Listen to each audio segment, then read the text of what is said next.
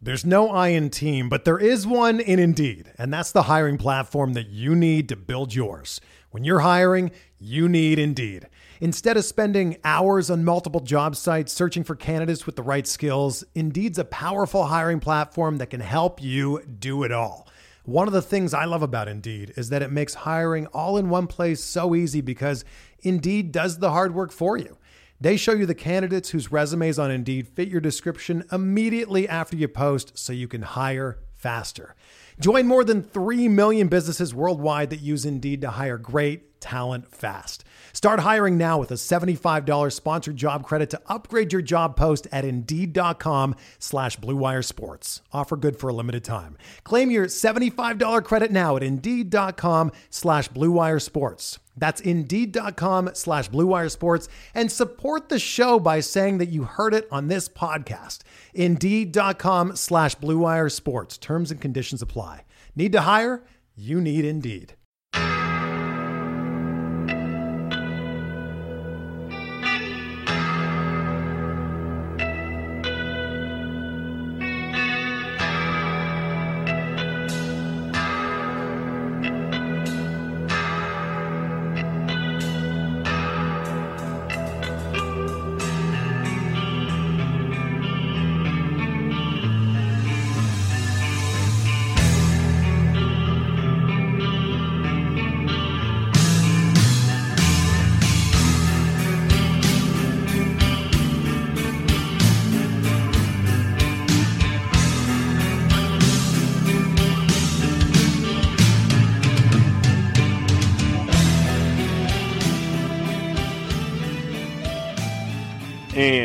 Back, everybody, to another episode of Benched with Bubba, episode 288. Gonna talk some more fantasy baseball, get some strategy, some. Uh, I, I, get to become a Belieber tonight. It sounds like, and, and a bunch of other fun stuff. A ton of listener questions as they came through in a big way. But in order to help with all of this, and especially the Shane Bieber part, I can't wait for this. Uh, you can find him on Twitter at RunDMCD. Dave McDonald, how we doing, man? Hey, good, Bubba. Uh, thanks for having me on, man. Appreciate it. Big fan. No problem. I, am looking forward to it. It's been fun getting to know you uh, over the last you know, year or so on the Twitter and watching your uh, your deal and everything you're doing because you're a big time into this, and it's fun because there are so many people on Twitter. Like it's always new faces. So when I started getting to know you, then I realized you've been playing in the NFBC for 13 years. I was like, goodness gracious. Yeah. So uh, why don't you give us like a, a, background on who you are in your fantasy baseball world and all that kind of fun stuff? Yeah, absolutely. Um, so fantasy baseball has always been a passion of mine since I was little. I, I think I think I started when I was uh, it had to be like 11 or 12, something ridiculously young, like back when. Uh, and I'm 36, by the way, so uh, you know this is a while ago. We are the this same age. Oh, okay. All right. Yep. Yeah. Um, and this was back when, you know, you were playing out of like a magazine. It would list like all the mm-hmm. salaries. I think it was like sporting news or something. And, uh, you know, I, I, I it, like building a team, even like at that age, I just wanted to build a team, you know, using these salaries and everything. And, you know, I didn't know what the hell I was doing. There was no StatCast back then, you know, mm-hmm. know, sabermetrics, uh, you know, it was just, uh, I, I remember making changes like from a cruise that I was on with my family, I'd have to call in, and they they charge you money to like move guys from like your bench. You'd be like taxi player five six zero seven two starting lineup. Um, and I think uh, I think maybe Vlad will remember those days too because he used to play uh, CDM and whatnot too. But oh man, um, it's it's a whole new game these days for sure. yeah, no, it definitely is. I've heard stories about those old days. I didn't start playing until my freshman year of college. But I used to play um, fantasy football in high school, and then I I started playing. As nerdy as this may sound, I was never like into Magic the Gathering or anything like that. But um, baseball had that showdown game where you buy packs of cards, you create your lineup, you roll the dice, you play the game, and they'd have like leagues oh, in town. So it's okay. basically it's basically like playing fantasy baseball before fantasy baseball. So it's kind of fun. You get to create your rosters, and they all like you know Pedro Martinez was a stud, and all these other deals. Oh yeah. So it, it was kind of a, a, different animal back then, as as close as I got to it. But uh, yeah, it's uh, I've heard the stories of I believe you said CDM or whatever the yeah, call in and, and moves. It's crazy. And uh, you know, I those so it started with the salary games, and then um, which was called budget baseball at some point. I think maybe later down the line and then they also had what was called draft and plays, and they were 10 team leagues where you would just have a snake draft um, and you know would pay out like the top two spots. So it was kind of like before there was Fantrax, before there was. Uh, I, I mean, NFBC was around, I think, back then, but I didn't find out about NFBC until my senior year of college, I believe. I, I was 23, I remember, and um, I had like it, it costs like sixteen hundred dollars to do the main event. For those who don't know, um, yes, we are that crazy. So, um, but it had like you know this big prize. You know, you win a hundred grand if you get first place, and then there's league prizes too. You know, if you win your league, it's like six thousand, and then second place, you know, you like double your money. So, you know, I'm like, yeah, I think I'm gonna. And then third place, you get your money back. So I'm like, yeah, I think I'm gonna get you know my money back. And I didn't know, you know, I, I mean, I was good, but I wasn't that advanced back then. So, um, but anyways, I used every cent that I had, you know, as a poor college kid, and uh, went out to Chicago. My dad had moved out there um, at the end of his job. They made him transfer to Chicago from Cleveland. We're from Cleveland, and uh, he so he had to live out there, and then he'd drive home on the weekends to see my mom. But uh, he had a condo out there, so I was like, okay. Uh, they, they drafted in Chicago, Vegas, and New York. I'm like, okay, I can go out to Chicago, take a mega bus there for like, you know, 20 bucks and stay at my dad's place with him. So I did that the first year.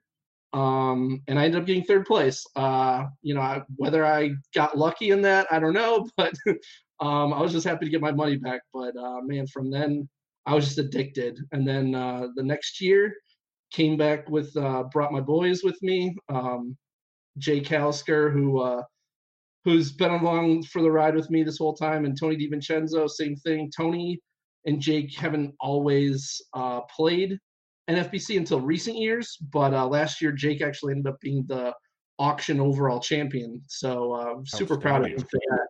I know, I know. It's like you, you know, you bring your friends into this, and it's it's really cool because I think one of the advantages I have in this industry is that I have those two, and then another friend we brought in last year, our friend Marcus, um, who has gone from a basic fantasy baseball player to really fucking good in a very short amount of time. So it's really cool to have three people. We have a constant text string. We text each other about baseball every day. You know, it's like anything that happens, we're talking about it, and it's so helpful to have other people on your level who you can mm-hmm. discuss these things with. So it's it's I don't know if funny's the right, but it's funny you mentioned that because you look at a lot of the the guys that we, we look at in the industry that are, are big time NFBC players, Vlad, Rob Silver, Matt Modica, they're all buddies. Like they all exactly. this, the same thing you just said is they either play together on the same teams or they're at least I can only imagine the text threads they have, like because they oh, talk yeah. all the time about stuff. I, I um, tweeted about this a while ago. I, I, said it's not a coincidence, you know, some of the best players, you know, they're all and Scott Genstead I think talks with yep, Vlad and, yep. like they're all friends. And, and you know, uh, when I met Vlad, he was part of what was called the Kelly Cartel with uh, this guy, Randy Moore. And I don't know remember if there's a third guy or not, but, um, you know, Vlad and I have known each other through NFBC for probably, I mean, I probably met him the first year I went to Vegas, which was my third year.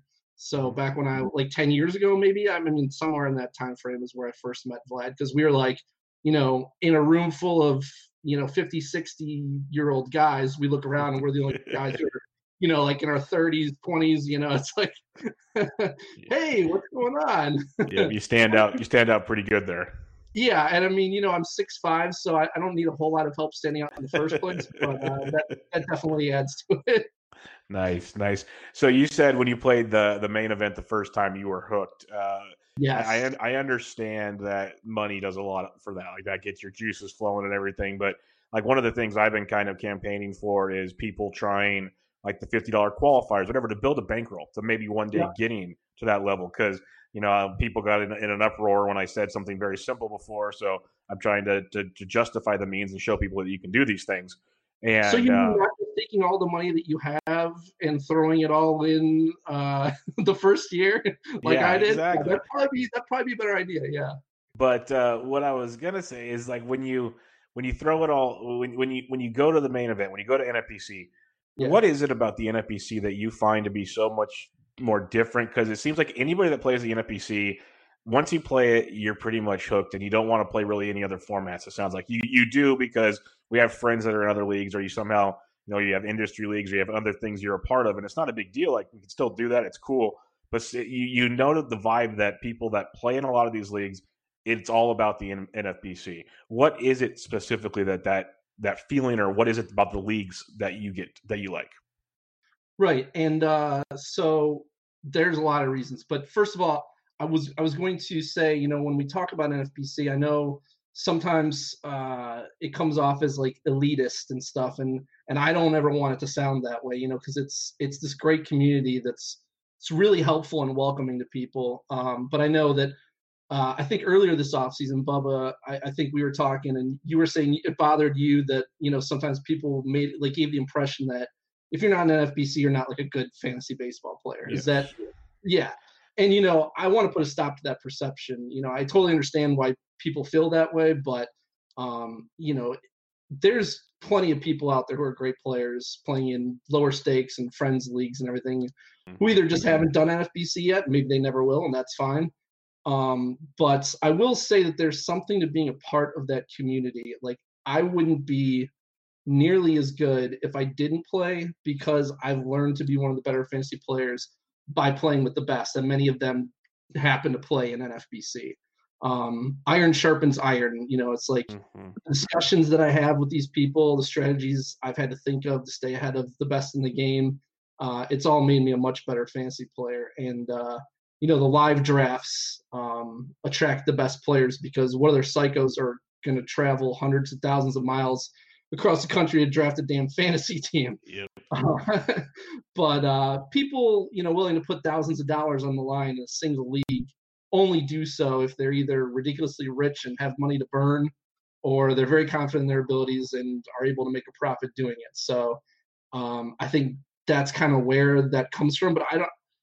The vast majority, I'd say, like 95% of the people are not like elitist about it. They're super welcoming. Um, I mean, it, it's one of those things where you sort of kind of have to experience it for yourself. But the thrill of being at a live draft table with like some of the best people playing in the world, there's nothing like it. It's you know, it's exhilarating. I I, I love it. And it's what I look forward to doing the most every year. So yeah. you know, I, I, look forward to doing it one of these days. But uh, like yeah, I told you the other, that'd be awesome. Yeah, like I told you the other day, is like I'll I'll probably come out and hang out for yeah. a, a, couple times before I do it. But uh, one of these days I'll do it. Um, do you foresee yourself once I, I, stay optimistic? I know not everybody is. Once we have a season this year, I, I mm-hmm. really think we, we will, and the NFC opens up some NFC opens up some tournaments. Will you be going to Vegas if they offer it? Oh yeah, I mean, hundred percent. But uh, I, I don't know. I just, especially like Vegas being the, the, like the big city that it is. I just I don't know if they want to have that. Yeah big of a risk. I mean, like you're at a draft table. I, I guess you could put people six feet apart.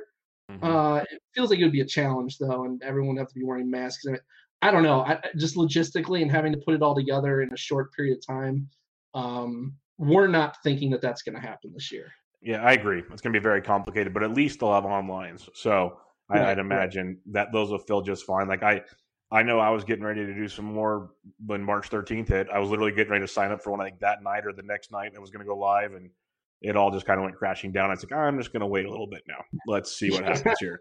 Um, and uh, I also want to clarify too with with NFBC leagues, like if you do like a satellite league, an online satellite league, it's it's really no different than say Fantrax or Yahoo in terms of mm-hmm. uh, difficulty level, as long as you're avoiding some of the big sharks. You know, uh, it's really the live NFBC leagues where you're going to be you're going to be in shark infested waters. You know, those are uh, those are where the big boys go because uh, you know it's it's just kind of the place to be. But you know, I I personally play other things besides NFBC as well. Like um, I, I like Fantrax a lot.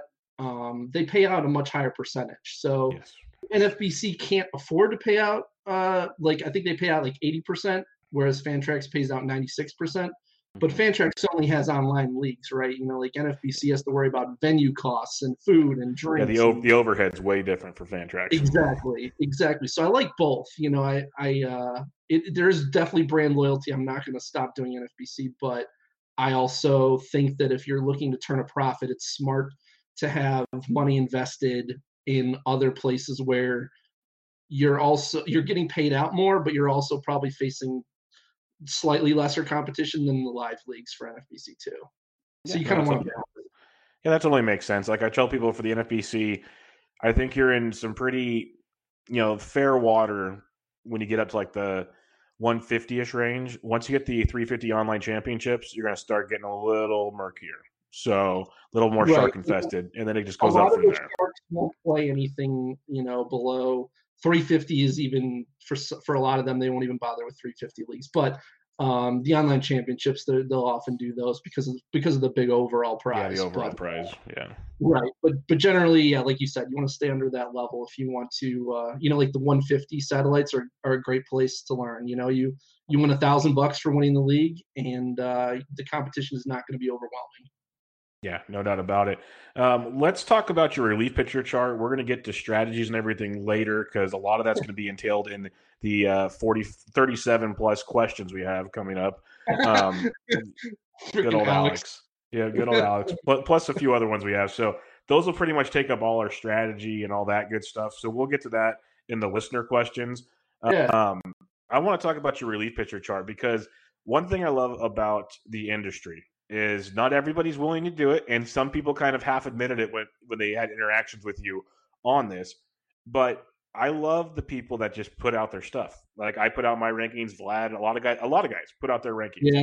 but th- there's some guys that are kind of nervous about it because just like you've said, is if if people see it now, they know where I stand. I'm like, okay. But my yeah. theory is, if you think you're that good, then you can still overcome those things. Um, what what's the basis besides your uh, behind your closer breakdown rankings? Because you, you do the color codings, you, you do things a little different that kind of threw people for a curveball. Let's say. Yeah. So what's your yeah. basis here?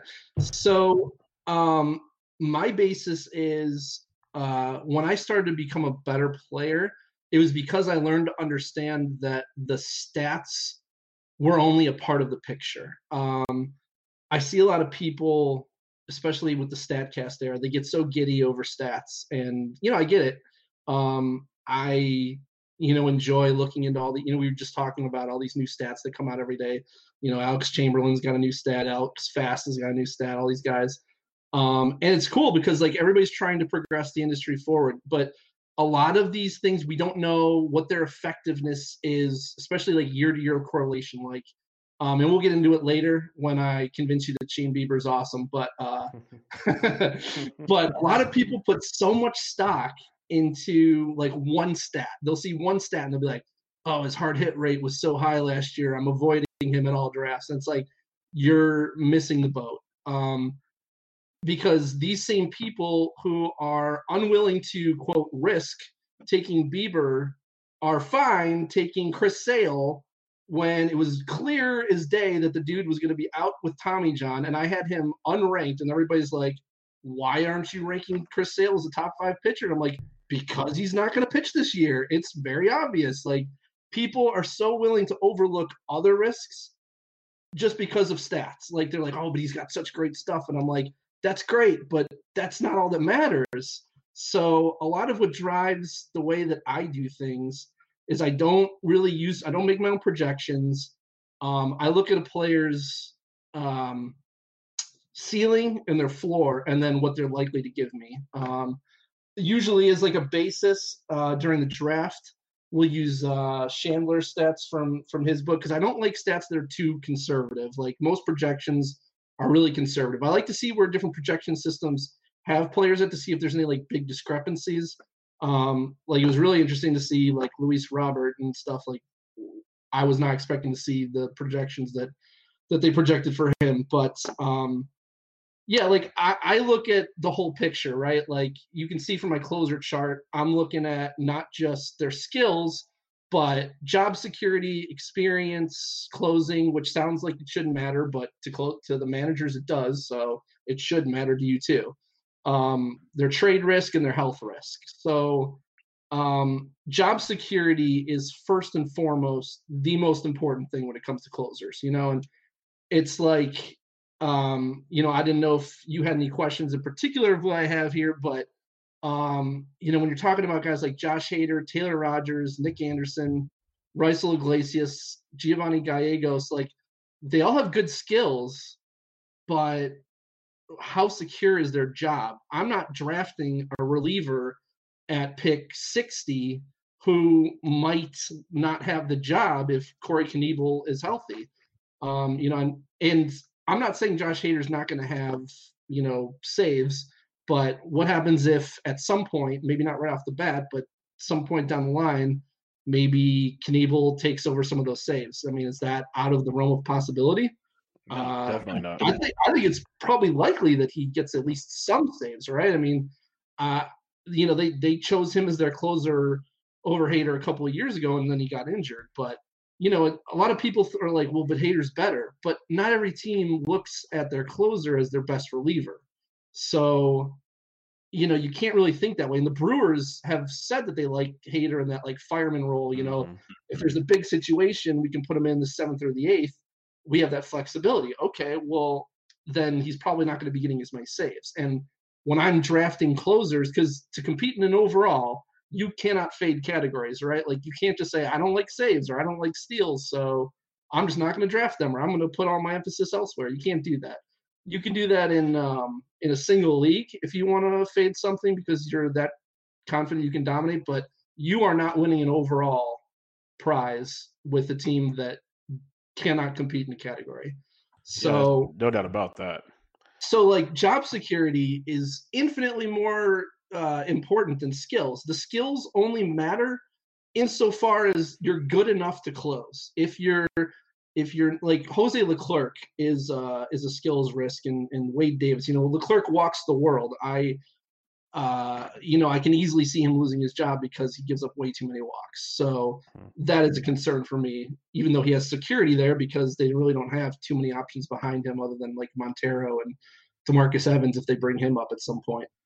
Um, but yeah, that's so really the way I look at things is I look at what are the risks with someone. So, um, you know, you can see that from my chart. You know, I, I look at here's the risks, here's their strong points, and then that's kind of how I make my rankings. I like it because it's different than the norm where everyone's kind of basing it off of the stats, and the projections, like you were saying. It's just let's look at the reality of the situation here: security, yeah. skills, uh, experience. Because you mentioned that some people don't think about it, but I've I've said it many times when you're speculating on committees or the next man up in a potential whatever. That a guy that has closing experience is huge because we've seen it time and time again for people that watch baseball enough. A good good reliever might be great, but he just can't close because that ninth inning is a different animal. People have talked about it many times. It takes a different headspace to be a good closer, and uh, it, so some guys just might not have it. That's what makes it interesting. Um, there's always the the market for trades, like you said, health and whatnot. The Hader one I think is very interesting because you bring up a great point that he was a fireman. They even used him last year in two inning roles. Same with Taylor Rogers. They did that a lot with Taylor Rogers. He yeah. he got a ton of saves from Minnesota. Baldelli flat out said we're going to use him for two innings at a time and give him a couple days off, do it again. That's good if he's solid and gets a lot of chances. At the same time, it's a lot of wasted chances where like a Sergio Romo or someone could go and pick up like Trevor May or someone could pick up saves for Minnesota for free off the off your waiver wire. Um, right. And you know, Romo has 45 saves the last two seasons. Yep. You know, they he's know he's outstanding everywhere he goes. granted, he's getting older, and his you know uh, he's definitely declining in some ways, but that as long as that slider stays effective, they still know that they can use him there. And the thing with Rogers is they've never come out and said he's our closer. He's their only lefty in their bullpen. Um, they tried really hard to get Kirby Yates and Ken Giles last year at the trade deadline, and that was after Taylor Rogers was pretty well uh, ensconced in that closer role. So it's like obviously they don't think of him as like this is our definitive closer. Yet people want to draft him as a sixth closer off the board because you know he had really he was really good skills wise last year. And I you know like again you're missing the point. It's not about the skills. It's because I can draft a good reliever 275 picks after him and James Karinchak who might be who might end up with as many saves as Taylor Rogers. So it's like mm-hmm. I just I can't do that. I'm not going to draft a guy who but four saves, who's not giving you saves? Yeah, and uh, looking at your chart, I don't think we could be in any leagues together because uh, your guys in green and yellow are pretty much some of my major targets in drafts. So uh, this is not going to work out well. Um, that's that's just not good. Looking looking at what you have going on here, this is not going to work out for us.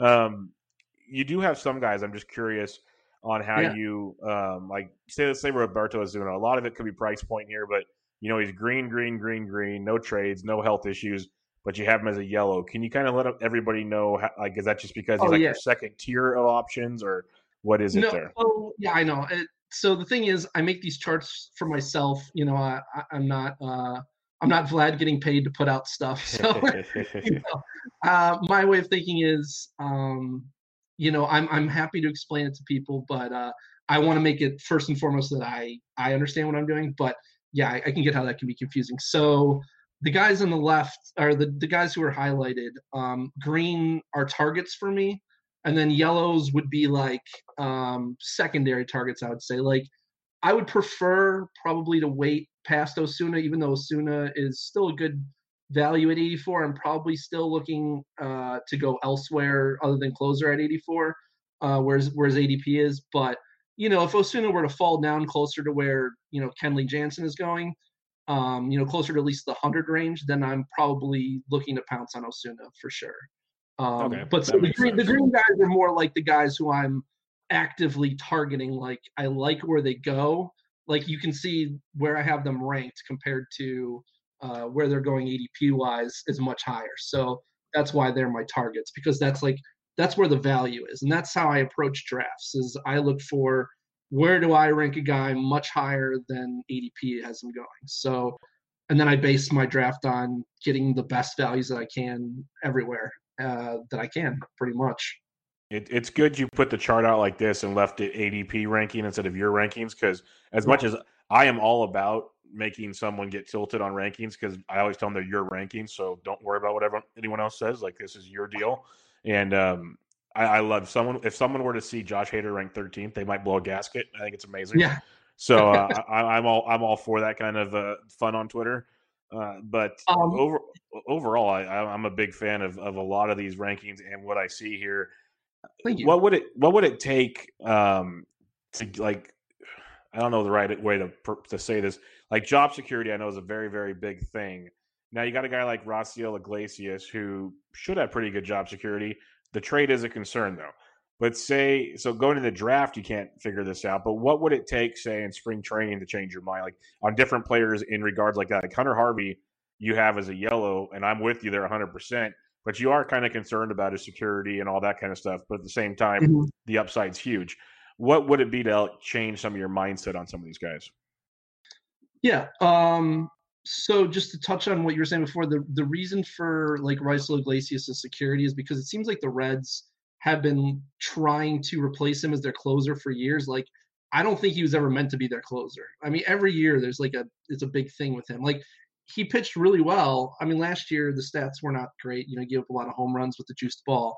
But before that, you know, he was in like the twos, I think, for his ERAs. Like he was doing well. But the Reds have always, you know, because he started as a starter and then they moved him to reliever. But I don't, I think they want to use him more in that fireman multi inning role. I don't think they really want him as their closer. And now that, but they just never had any other options. I mean, their bullpen sucked for years, but last year they, you know, Lorenzen and Stevenson started to develop, and now they added Pedro Strop too. So I feel like now that they have some options, there's a chance that they could I don't think they'll start with one of them as closer, but I think that they could take over for Iglesias at some point, or at the very least, they might trade for a closer because mm-hmm. that would allow them to use Iglesias in a different role.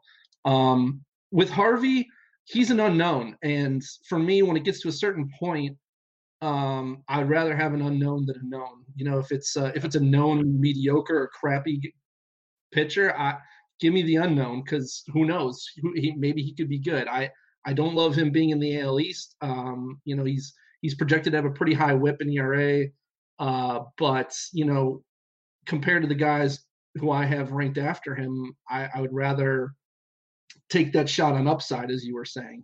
Um, it, it just makes sense to me. Like the, the unknown can be better than the known when the known is is not a good quality. Uh, quality. Yeah, no, I totally agree. That's why I was just curious on that one.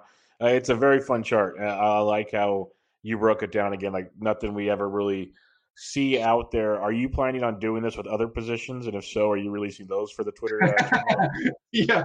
So, yeah, there's been a lot, of, uh, a lot of conversations with uh, other NFBC guys of like, oh man, can't believe you put that out there. You know, you know, and people. Uh, I respect it. Like I said, I think it's outstanding. Yeah. Um, it is sort of a commentary on the fact that I believe in my ability to make adjustments if I need to, but it's also that a lot of these people that I play with, you know, Vlad and uh, Gecko was commenting on it, and Brian Vogel, who I talk to a lot. They're all really good players, and they all have their own rankings, right? Like, mm-hmm. while while if we have a similar target, like if they're also really high on Joe Jimenez, they're probably going to take him. You know, make sure they get him before I do. If they look over my team and say, "Huh, Dave only has one closer and he still needs a second guy. I bet he's hoping to take Jimenez, so I'm going to screw him over and take him here, even though otherwise I probably would have let him go. So um, it's very possible that that could happen, but at the same time, I feel like I want to progress myself as a fantasy baseball analyst um, mm-hmm. more than I want to, you know, give myself an advantage in the draft. And I told Vlad, you know, I did this to him years ago. uh, I knew that he was higher in Correa than Lindor, and there was a point where I was drafting 14th and he was 15th, and I let Lindor go, knowing he was going to come back to me because I knew Vlad wouldn't take him. Uh, otherwise, I would have 100% taken him there instead. But uh, uh, yeah, that was uh, I was able to uh, use Vlad's information that he was putting out against him in that case. So hopefully that doesn't happen to me, but it you know it's it's oh, always it a possibility. It will. There's no doubt about it. Um, it, But like I said, you find that as a compliment because that means that they're either yeah, on the same page absolutely. as you and they and they know about it. And like you said, right. using it against Vlad, hey, you can ask Toby about it. Batflip crazy. I know Comac do one of the regular listeners of the show. He's asked questions on shows just to like poke the bear some more. Toby and I are in the barf the barf draft together and uh, okay. the Bay Area Roto draft, and we were sitting next to each other at the table, and we do that every Monday night show. We've done all our rankings together on the show, all this stuff, and I, I, know how he feels on guys. He knows how I feel on guys. Yep. Well, I was sitting there waiting on closers, waiting on closers, and he loves loves Tony Watts or uh, no, not Tony Watson. Um, oh, why did I just oh complete Will Smith? Will Smith of oh, Atlanta. And he was waiting on closers too, and he's the pick right before me. He was picking fourth, I was picking third and yep. he goes, he picks Mark Melancon, and I was like, what in the world? So I just walk right up and I take Will Smith, and everyone's like, what are you doing? I'm like, A, I got another pick coming back, but B, I need a closer. He's going to take him immediately, and the fact he didn't take him, I have no idea. It's like just you know things about players. It's just part of yeah. the thing. And if you're playing in with quote unquote experts or an industry league or whatever, everyone knows the player pool. Everyone knows what's going on. It's like it's just the way it's going to go. So I I think it's pretty funny. There's so many things to worry about too when you're at the draft table. It's like you know you've got your rankings. You got to keep track of all the players that are being picked. You got to keep track of ADP. Are you really going to be keeping track of Dave's you know list of closers? Exactly.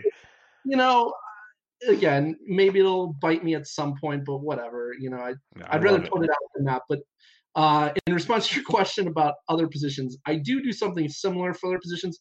I have not completed it yet because of the fact uh, I kind of was waiting to see how the season looked first. Like with uh-huh. closers, the shortened season impacts it a little bit, but it's much bigger impact on you know starters and hitters where I'm kind of still waiting on information and uh, you know probably going to do some some last minute stuff. Uh, um, but I've had uh, like Alex and someone someone else I forget were like, I'll pay you like you know, a couple hundred bucks for your rankings. So I'm like, oh my god. no, it's funny, man. It, it's crazy, but I agree with you on the the hitters. I, I have been kind of waiting. I've been wanting to re-update my rankings, but I, I, need to know if they're actually doing this divisional thing, what ballparks yeah. they're playing in. I need to know all that because yeah. absolutely I, all that information matters. You know, and lineup slots. You know, like yep. there's still so much information that's going to come out from. Well, I guess it's summer training now uh, you know, the, we don't know right now. You know, even when it comes to closers, I'm still waiting to hear more about Knebel and Hicks. And, uh, you know, mm-hmm. I, I put out a tweet about velocity for a lot of these guys. There's a lot of question marks out there that can change these rankings drastically. You know, like if the Brewers come out and name Hader, this is our closer, I'll move him, you know, at least into the top five. So, you know, it, it's it's all dependent uh, on a lot of this information that's that's still going to come out in the in the coming weeks here. No doubt about it. All right. You have the floor. Make me a believer.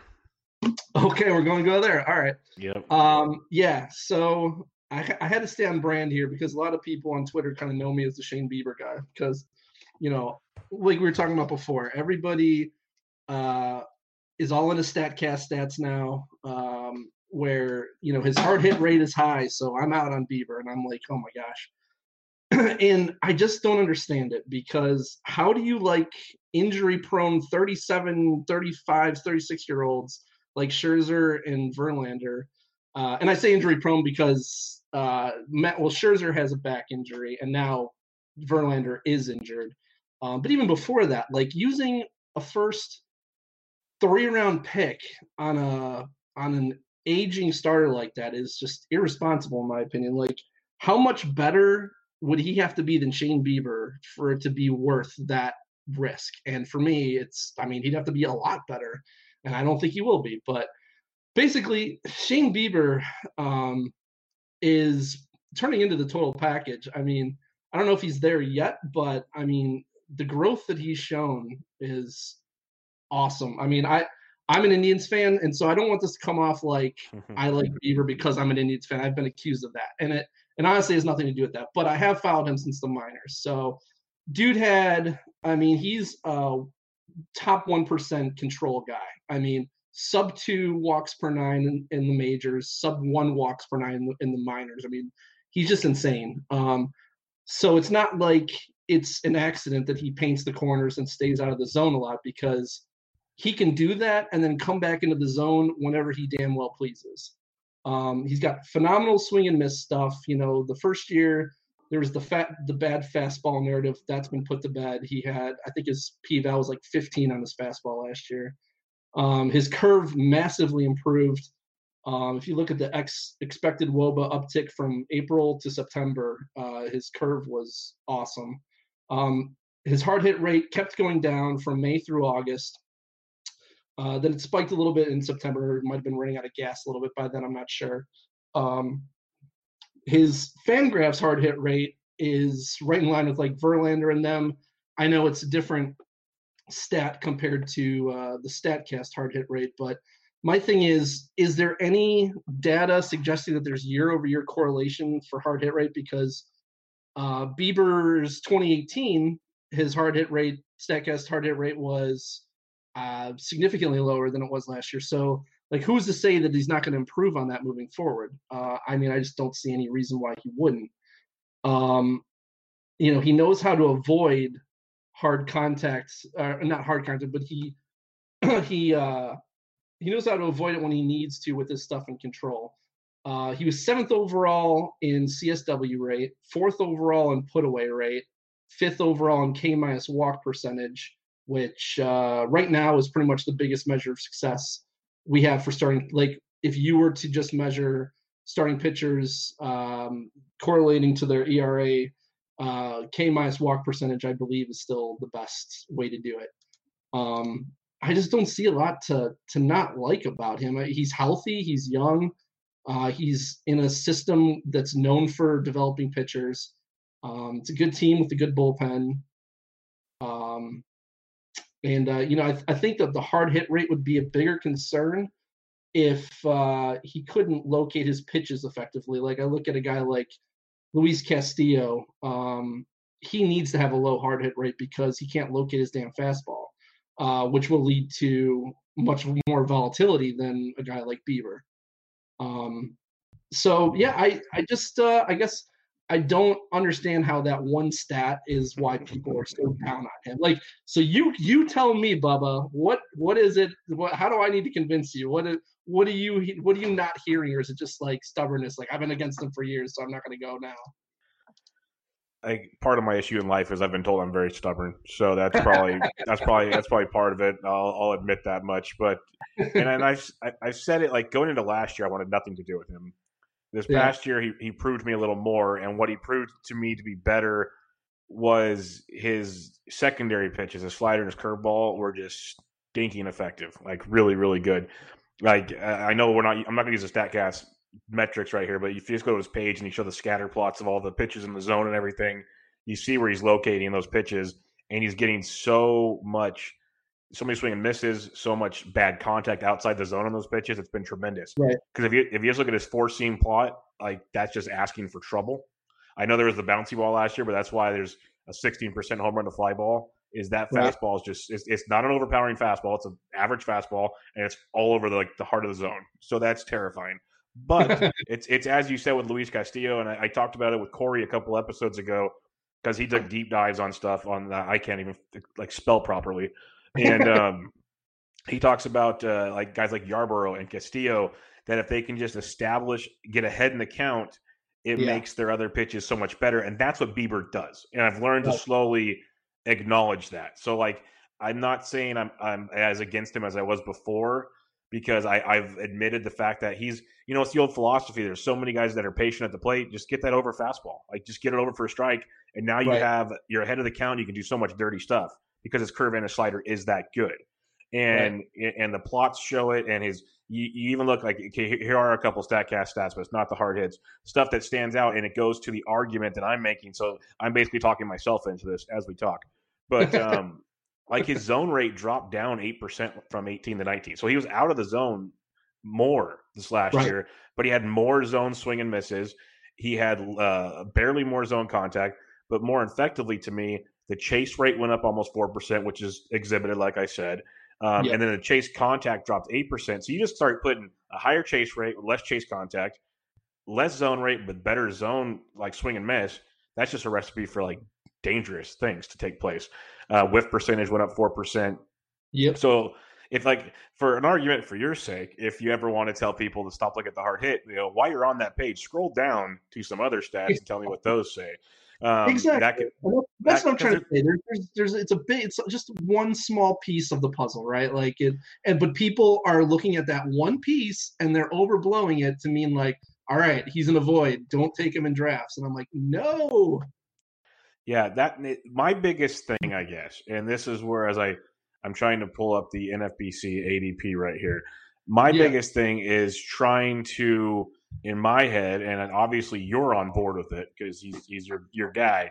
But when we're talking Shane Bieber, he's mm-hmm. made a meteoric rise from just a couple years ago to where he stands now in the the, the I guess rankings of starting pitchers. So like you got Cole, Degrom, Buehler, Scherzer, Verlander, Flaherty. You said you'd already take him over Verlander and Scherzer. So is Bieber your number four? Yep, he's my number four, and then uh, Flaherty would be num- my number five. Wow. Okay. See that? I guess that's where I think, I think, and that's I think that's what it is. I think the people and this is what makes me different is that I reevaluate. I start from scratch, right? Like I don't look at my last year's rankings and just like adjust.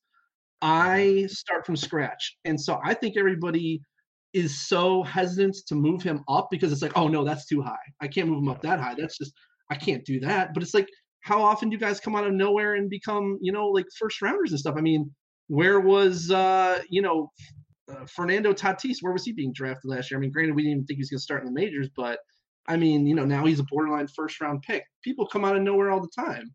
Um, I, I, just don't think that that's, you know, Juan Soto, when he came up, nobody saw that coming. Yeah. And then he yeah. turned into a third rounder last year, second rounder, maybe even. And this year he's a first. It's like people can move up significantly, and you have to like train your brain to to not be like, okay, that's too much. I can't keep moving them up because of this. Uh, does that make sense to you? Am I? Am I? No, uh, no. That that hundred percent makes sense. It's a it's a, okay. a, great argument. I'm just I'm gonna have to really sit down and explain to myself now. yeah, I just pulled I just pulled up my rankings. Like I said a little bit ago, is I, I haven't adjusted in a while. Like I was going to because I was doing it weekly, and then I just kind of said, you know what, I'm waiting. I'm stopping okay, this right now. Right, but like let's let's say for a second. I mean, I'll agree with you that like Verlander, if he's if there's no regression, if he's healthy, he'll put up better stats than Bieber. I'll give you that probably, um, assuming Bieber doesn't take another step forward. But my question is, does that matter? Like, is he going to put up such better stats that it's worth the age 37 regression? That's worth uh, him going through these injuries in the off season now. Is that why is that risk not as big of a risk as Bieber's hard hit rate? That's my question. Damn it, Dave, you're making too much sense. Um, okay, well, let, let me ask you this. Well, we're going to take Scherzer and Verlander injury risk. We're going to take them out of the picture here for a second. Okay, yeah. What's the difference? Because I'm a big Mike Clevinger fan. What is it that has you having Bieber above Clevinger? You're a, you're an Indians guy. Clev, yeah. I, is is it just the the knee injury, or is there more to it? Um, You know, and I don't even know if, if, his injuries will limit him moving forward. Like I don't arm injuries scare me, you know, shoulder injuries yes, scare me, elbow exactly. injuries scare me. But um, with Clevinger, you know, it being a knee injury, but I think what concerns me more is the back injury. Um, okay. He and he's had several injuries over the last couple of years. You know, it wasn't just like one, whereas Bieber's had zero. Um, and that doesn't mean that he won't be injured moving forward, but I don't, you know, if I don't see any, you know, I don't see any signs of injury with with uh, with Bieber, but with Clevinger, um, I just think that it's the conglomeration of all the previous injuries and also having a back injury scares me a bit. If that if that makes sense. Now, I still like Clevinger a lot, and I still have him up pretty high. I just would take Bieber and Flaherty over him. That's all. Uh, I would take Clevinger over Verlander. Um, probably over Scherzer. I'd have to look into that more because they both have back injuries. So, um, but Scherzer's a little older. Yeah, I don't know. You know, it's that's kind of how I think of it. Oh, that's fine. That's interesting. I'm gonna have to uh, adjust my Bieber rankings. I have a feeling because yes, because it, it, make and like I said, as I, I've been slowly. The more I've looked at his stuff, I'm like, okay, maybe I'm being stubborn, but there's part of me still saying he just gets so much of that strike zone, so much of it. I hear you. Scares just, me. It it's scares never, me it's never gonna it's never gonna be big enough of an issue because his other his off speed stuff is so good that hitters can't just sit on his fastball and, and crank it all the time. He's probably always gonna have, you know, a higher than average home run per nine rate, but so have lots of guys. If you look if you compare oh, yeah. his profile Verlander does. yeah, he's very similar to Verlander in a lot of ways, honestly. Um, and I think he has that kind of upside too, except for he's not 37 and he's not injured. Yeah. So I just I, I, just don't understand how people can continue drafting Verlander over him. But I've also had the pleasure of watching Bieber the last couple of years and like you know, I, I don't want to say I'm a believer in the eye test, you know, but I will say this. I watched um, you know, I, I didn't know about streaming really before last year. Mm-hmm. So I never really watched, both, my friend. Yeah, I, you know, um, we're we're just old men who don't know technology apparently. But um, you know, I I never really watched much baseball outside of the Indians games, but you know, I watched a shit ton of Indians games. So I've seen Bieber and I know what an ace looks like, and it's him. I mean, it's there's no question. You know, it's totally different than watching like Josh Tomlin, where my heart is like gonna explode with every pitch he throws because it looks like he's throwing at 70 miles an hour. so, uh, but now that I've actually been able to watch guys, it, it does seem like there's something to actually seeing guys pitch and being like, okay, they look like they're legit compared to other guys where I'm like, oh God, I'm I'm having heart palpitations watching him pitch. Like Anibal Sanchez. I owned him last year and I would watch his starts and me and me and my main event partner Tony would uh we'd be watching his starts, and Tony and I would just be like texting each other, like, "Oh my god, oh my god, oh my god!" These he's just throwing these meatballs and somehow getting away with it. It's like, oh, you know, it's uh, totally different than watching Bieber pitch for sure. All right, I'll have to go watch some more Bieber and, and keep changing my mind, but. uh You've convinced me quite a bit. I'll say that much. I'm not going to say I'm not going to say I'm 100 percent a believer, but I'm I'm you know, swaying, I'm swaying that way. It's all about growth, man. You know, the sooner you're able to admit that it's okay to be wrong about stuff, shit, I'm wrong oh, about yeah. things all the time. But I learn from those things, and then I I grow and I try to progress and become better. Well, that's the beauty of being a fantasy analyst. We are wrong more than we are right. That is just the oh, facts sure. of the matter. so yeah, yeah. Um, that's a big part of that. So let's see how wrong and right we can be now. It's with some listener okay. questions because we have a lot of them. Yeah. Um, uh, Alex came through. He took you to your word, thirty-seven. But we'll get to him. We have, we have, we have some oh, others. We have some others as well. So we'll okay. uh, we'll we'll hit some fast, some slow. Depends on what the question is, but some might overlap. Um, one thing I, I, love about Dave on, on Twitter, he talks a lot about a strategy for the short season, just building rosters, and a lot of these questions come that direction. So let's okay. have some fun with this. Uh, Colin at Gino Bill Bill the Goat at Gino. Oh, I can't read Ginobili the Goat there we go. That matches this picture. Make makes sense now, Bubba. There you go. Um, Ginobili the goat. He says, "What do you think is the most important part of roster construction? Finding late targets first and working backwards has worked for me, but curious to hear you from the experts. So that like you doing NFBCs, the big main events. What's the most important for you, important part for you for roster construction? Yeah, I actually love that question because it's actually very similar to what I do. Um, I once there's enough drafts for you know actual ADP, and granted, um, I was going to go into it later, but you know with uh, with NFBC Live draft ADP, like it's very different. That like when you go there, it's going to be pitchers going like at least around ahead of where they were going in ADP drafts before that. Um, so you know you kind of have to adjust, and when you've done NFBC leagues before, you kind of know that but yeah, so I think what he's saying is he like he looks at you know you want to find your targets right, and it's like say you really like some first base targets going late. So if I think that the value in first base is those later picks, then I don't want to use an early pick on a first baseman unless unless someone falls you know just right and I really like the value at a certain point. Um, I I do the same thing. Like I like to kind of look at what what can I get late, and I'm looking at the ADPs, and I'm seeing a lot of uh, starters and outfielders that I can get late. So I'm like, okay, I I really want to avoid taking those when possible earlier. And that doesn't mean you know uh, I'm not going to take you know Acuna or Trout or Yelich early on if if that's where I'm drafting, but you know I'm going to try to fill other positions because you want to set yourself up where it, it's all relative. So if uh, I can get X shortstop in the fifth round compared to this shortstop in the tenth round, where does the value lie? Does that does, does that make sense? Like you want to, oh, hundred percent.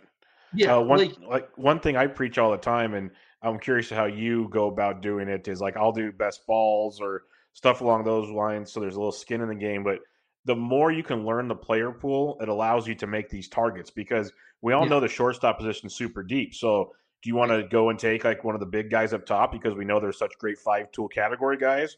Or are right. you good with going and getting like a Jorge Polanco or a Dansby Swanson or an Elvis Andrus later in the draft because you can get they're all going to be there super late and then go attack a different position early. I think yeah, that's basically like, what they're saying, and I think that's yeah, a, it, it, helps because it's all relative. Like you know, early on, I, I want the best player, but I also want to get a position that, if possible, I want to get a position that's that's kind of rare. Um, I, first and foremost, when I attack a draft, it's looking for rare resources. So um, the number one thing I do is try to find combo hitters because the guys who who are legit hitters who can get hit home runs and also give you steals are at such a premium because those are all the best players, right? Like Acuna, Yelich, Trout to a degree, Betts. Turner even can can hit some home runs. Uh, Story, you know, these Jose Ramirez, these guys are great foundational guys because they're giving you everything, and they're all they all have good enough to good averages where it's not going to hurt you too. Because the last thing you want is to have to draft these stolen base only guys who tank your power stats, like yeah. you know Dyson and Mallex Smith and all these guys are. We're probably going to end up in platoons, by the way, because none of them can hit a damn lefty. So it's like I want to avoid taking guys who only do one thing. I want guys who those combo hitters who can hit home runs and also give me some steals. I'm I'm really focused on that early in the draft. I'm probably not taking anybody uh, who doesn't give me steals unless like let's say I start with Trea Trea Turner and Starling Marte. So I'm pretty set at steals in the first two rounds. Then I might take a guy like Hiura in the third instead of maybe uh, another target, Jose Altuve, because he fits my team better.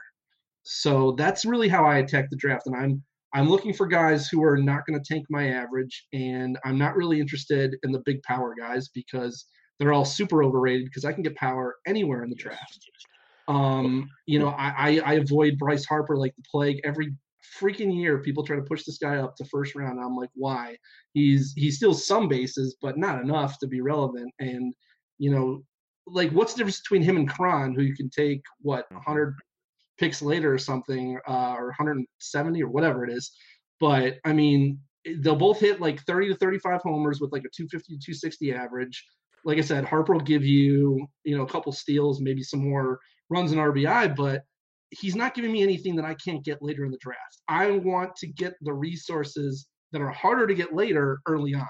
Yeah. And for me, that's steals, it's average, and it's aces. It's pretty much those three things are what I'm looking for. No, I'm with you 100%. We have a lot of similar uh, team building philosophies. Uh, Starling Marte is a guy that I wind up with a lot. Jose Ramirez, those like guys I, I target early and often. Yep. Uh, I, I, try to get guys like you said, combo guys at worst, give me like ten steals each. Like I, I don't want to be empty in a category, um, especially early on. But I think the biggest reason for that is, and you mentioned aces also.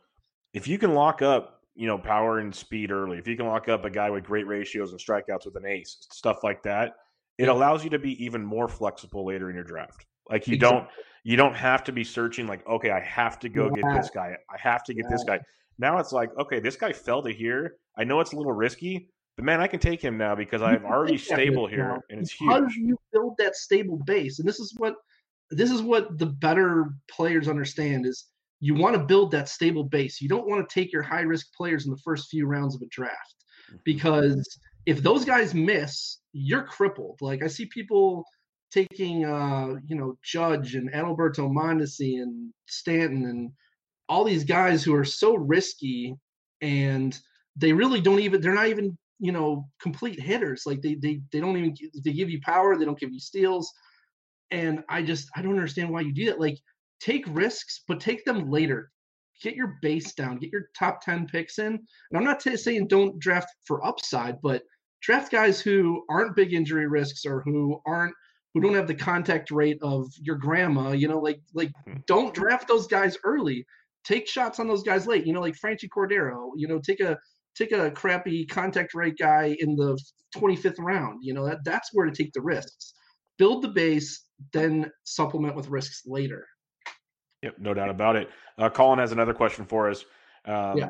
Also, what is the best way to build a bench? He struggled with the right combination of upside and depth, not to yeah. mention adding category help for ones that starters may lack. So, kind of what we were just talking about there in yeah. a rough way. But um, do you have um, anything else to add to that? Yeah, a little bit. Just in terms of what I've one thing I've learned kind of recently that that I've progressed in is I used to try to build my bench to supplement my team really well. And and you know that is the goal, right? Like it, would be great if you could have these multi-eligible position players um, so that you have every position covered if someone gets hurt or whatever.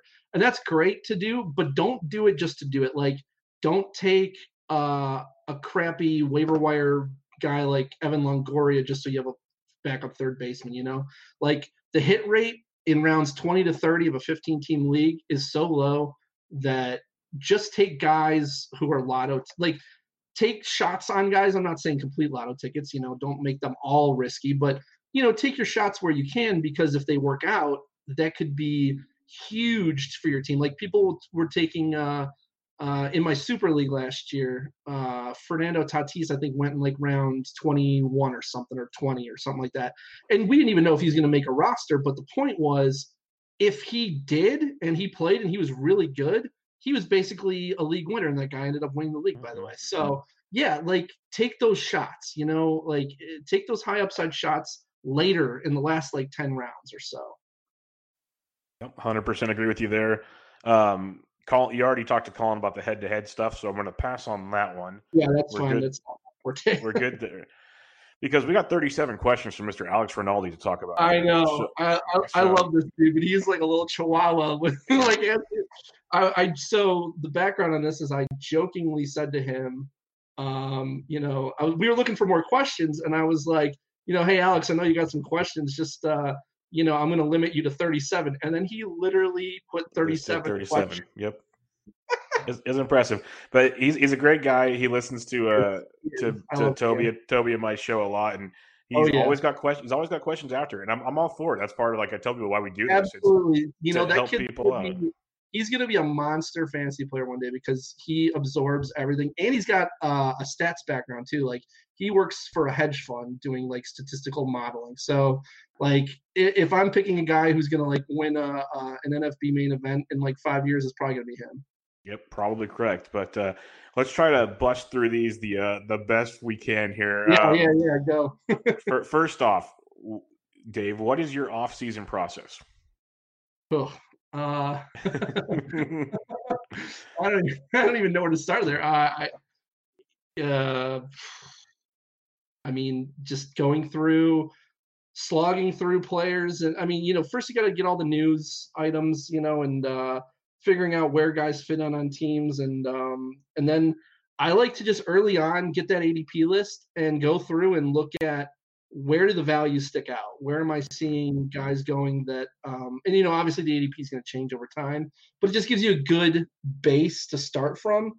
Um, and that's what I do. And then I, and then I'm looking into, you know, everything from StatCast to Fangraphs stats and, and, uh, you know, putting all the risks into, into the player evals too. And, and I guess that's that's my process. But uh, a lot of it I do last minute because I'm a procrastinator. um, so uh, you know, and, and talking with uh, with my three buddies who uh, um, do all this with me, pretty much we just kind of talk about everything that we can. And hey, I saw this, or did you see this, and say anything like that, pretty much. So I guess uh, not much of a strict process guy. Yeah, I don't I don't have anything set in stone. I guess I, I do pay attention to the ADP once we get a little bit of a a backing yeah. for it because the value things what it makes me do is dive in more on players to kind of exactly. figure yep. figure out why so i'm with you there um, and then like statcast you go down to the different searches and you know why like uh, look at the leaderboards in this category in this category and this guy stood out this guy stood out I'm like okay what's this that and the other things along those lines and kind right. of get a base what's going on kind of work on your first rankings and whatnot and then get ready to dive in head first because it's all going to come quickly yep, um, basically. So and then you know, get on Twitter, and uh, you know, you got a million people who are you know smarter than me with stats. I, am I'm, I'm looking at what they're saying, and if it jives with if that makes sense to me, um, you know, like every stat that people throw at me, I'm, I'm not always like, you know, okay, this is useful. I kind of sort through, okay, what is actually going to help me progress. So, um, but you know, like a lot of stuff that Toby puts out and stuff like that, I'll, I'll definitely, um, at least consider, and a lot of it jives with what I was already thinking. So that that always helps too when uh, when other smart people agree with you. no doubt about it. Definitely helps. Um, are you more of a bottoms up or top down analyst kind of guy? And or if you do both, where do you usually start? I honestly have no idea what this means. I don't know. that one. yeah, I have no idea what that means. I'm I've always, been, I've always been a top guy, but you know, I, I have I respect for people who are bottom guys. Yeah, exactly. I, I, apologize, Alex. I have no idea. Um, but this one will be good for you, Dave, because this actually is something you do. Yeah. How has having a partner helped? And then question four, I'm gonna tie them both together. So how has a partner helped, and how do you guys manage that? Yeah, so um, that one I do know. Um, so my partner, I, I last year was the first year I had a partner um, for the main event, and it was Tony, who's one of my best friends, and he's also very good at fantasy baseball, but he's never um, played uh, super high stakes on his own. Like he's never done a main event. Um, he he doesn't think he has the chops to do a 15 team league. I disagree. I think he does. But um, basically, what I've learned about myself, and I, I, know there's a question in there about biggest weakness. My weakness is definitely FAAB. Um, I'm good at knowing what to bid, but then every once in a while I'll do something stupid, like throw out a really big bid on someone who I shouldn't. And Tony is like an edit button. He's like, you know, do do we really want to do that? And I'm like, you know what? You're right. I don't think I do. So, um, you know, not that that's the only thing he does for me, but uh, he also helps me a lot with draft prep. He makes us like insane uh, Excel doc that has like the ADP and everything, like where it, it generates a draft board. You type in the guy's like you start typing in the guy's name and then you click it and it puts like them in this draft board on an Excel sheet. Like he's an Excel master. It's it's freaking amazing. But uh, he keeps track of all the stats that we have so far. You know, like we use the Chandler stats to kind of just keep track of here's where we are. We kind of have general targets of here's where we think we need to end up. Um, are we short in this or short in that? And uh, he he really keeps me on track. And then he just having another mind um, on my level where I can discuss things like, okay, what do we think about him here? We weren't expecting this guy to fall. Um, do we want to take him here? And then we can, you know, switching up our plans. It's a lot easier to adjust when you have someone else at the table with you. Um, my friends and I have always used at the very least a co-manager, so uh, where they help during the draft um, but uh, last year was the first year I like actually had a partner for the whole te- the team as a whole. So like having someone to go over FAAB every Sunday with was so helpful because mm-hmm. like if we disagreed or something, I w- it would make me think and be like, okay, maybe I'm trying to go too high on this guy, and he would help me save money. And we actually had money left at the end of the year last year, which is usually my problem. And that's probably why we ended up finishing 10th overall instead of uh, you know finishing like 50th or something. So uh, that was uh, very helpful. And we work well together because you know he's one of my best friends. And um, it would be difficult i would imagine uh, if you weren't like real close with someone. Because i don't know getting your like schedules to line up and everything and uh, it, it would certainly be a challenge. I don't know if you've ever shared a team before bubba but that that would it would be a challenge if it wasn't someone that you were close with. I would think. Yeah, I mentioned earlier I'm stubborn, so um, that uh, that makes being a partner pretty difficult. Uh, I wouldn't be opposed to it. I just haven't been able to figure it out yet because, like, usually the guys yeah. like the guys I enjoy talking fantasy baseball with, we kind of have mm. different philosophies on it. That would make it difficult for me. That's a big, you know, like you you can compromise some things. I mean, like in the draft, uh, you know, Tony helped me in certain ways, uh, and then in other ways, like we butted heads. But it was only like twice that we really butted heads. But if you have a completely different philosophy, it really makes it probably not worthwhile to uh, co-manage a team with. I would imagine. Yeah, no doubt about it. I sound like my friend Jake. He he he doesn't want the he, he doesn't want a partner. He's like I'm I can't I can't like uh you know give up the decision making. I'm like I I hear you. I understand. All right, Alex's next question. Do you consider the run environment, aka the ball, in this offseason? Did you worry about it? Because I know there's been a ton of discussion that it's going to get back to the playoff ball or this, that, and the other. I just kind of kept planning like this guy's good, this guy's not. Like I wasn't going to really focus too much on it, but are you putting a massive emphasis on the offseason with like the ball and all that kind of stuff? Um, I did. I, I put some emphasis. Like I I look I tried to look into it as much as possible to see if it was going to be a juiced ball or not. And um, when spring training was going on, multiple players were saying that it was not the same ball as last year. It was not the juiced ball. It was back to the the regular ball or what the playoff ball or whatever you want to call it. Um, so yeah, a little bit, but you know, like I, I feel like it made me more confident in some of the guys who had huge home run spikes. Like Edwin Diaz. I'm not as concerned about him this year if if it's not a juice ball, right? Like you know stuff like that. I you know yeah, it's not something pitcher, pitchers I took it into consideration. Yeah, I'll give you that. Yeah, yeah. hitters yeah. I wasn't going to really worry too much about. Uh, things like like LeMahieu, who wasn't really going to be a target for me anyways, but without a juice ball, he's a lot less interesting. Stuff like that. There, there's some points where it comes into play, but I wouldn't say it you know was a huge effect. What other leagues do you play in besides the main? Yeah, so um, I've played in the Super a couple times. I mentioned that before. That is a $2,500 entry fee league at NFBC, um, where the winner gets 20 grand, second place is 7,500, and third place is 2,500. Um, I've gotten second once in that and third once in that. Um, third was last year, and it was kind of devastating because I had a 35 point lead, uh, stranglehold on second, and I was right behind Modica in first. And uh, and then Christian Yelich broke his knee. Starling Marte got oh, injured, no. and about 10 other guys got injured and or benched, demoted, whatever, to the point where I was literally starting three quarters of a lineup. Like literally had a quarter of my lineup as dead spots, and the guy who was 35 points behind me came all the way back because he had money left. And me and Modica, we thought it was a two team race the whole year. It was just the two of us. And this guy came all the way back from August 11th to September 29th. He not only passed me, he slaughtered me by the end, like by 30 points, and was one point out of first of passing Modica. Like, oh, that's wow. why it is so important for you to keep money at the end of the year. I have lost so much money just by by things like this happening because I'm out of money before the end of the season and you need to save some. Not a ton, but even having like 10 bucks in the last two weeks is huge because if you have 10 bucks and everybody else is like a dollar or zero, you're like, you know, you you've got all the money in the world. You it's all relative, you know. It's you can get whoever you want.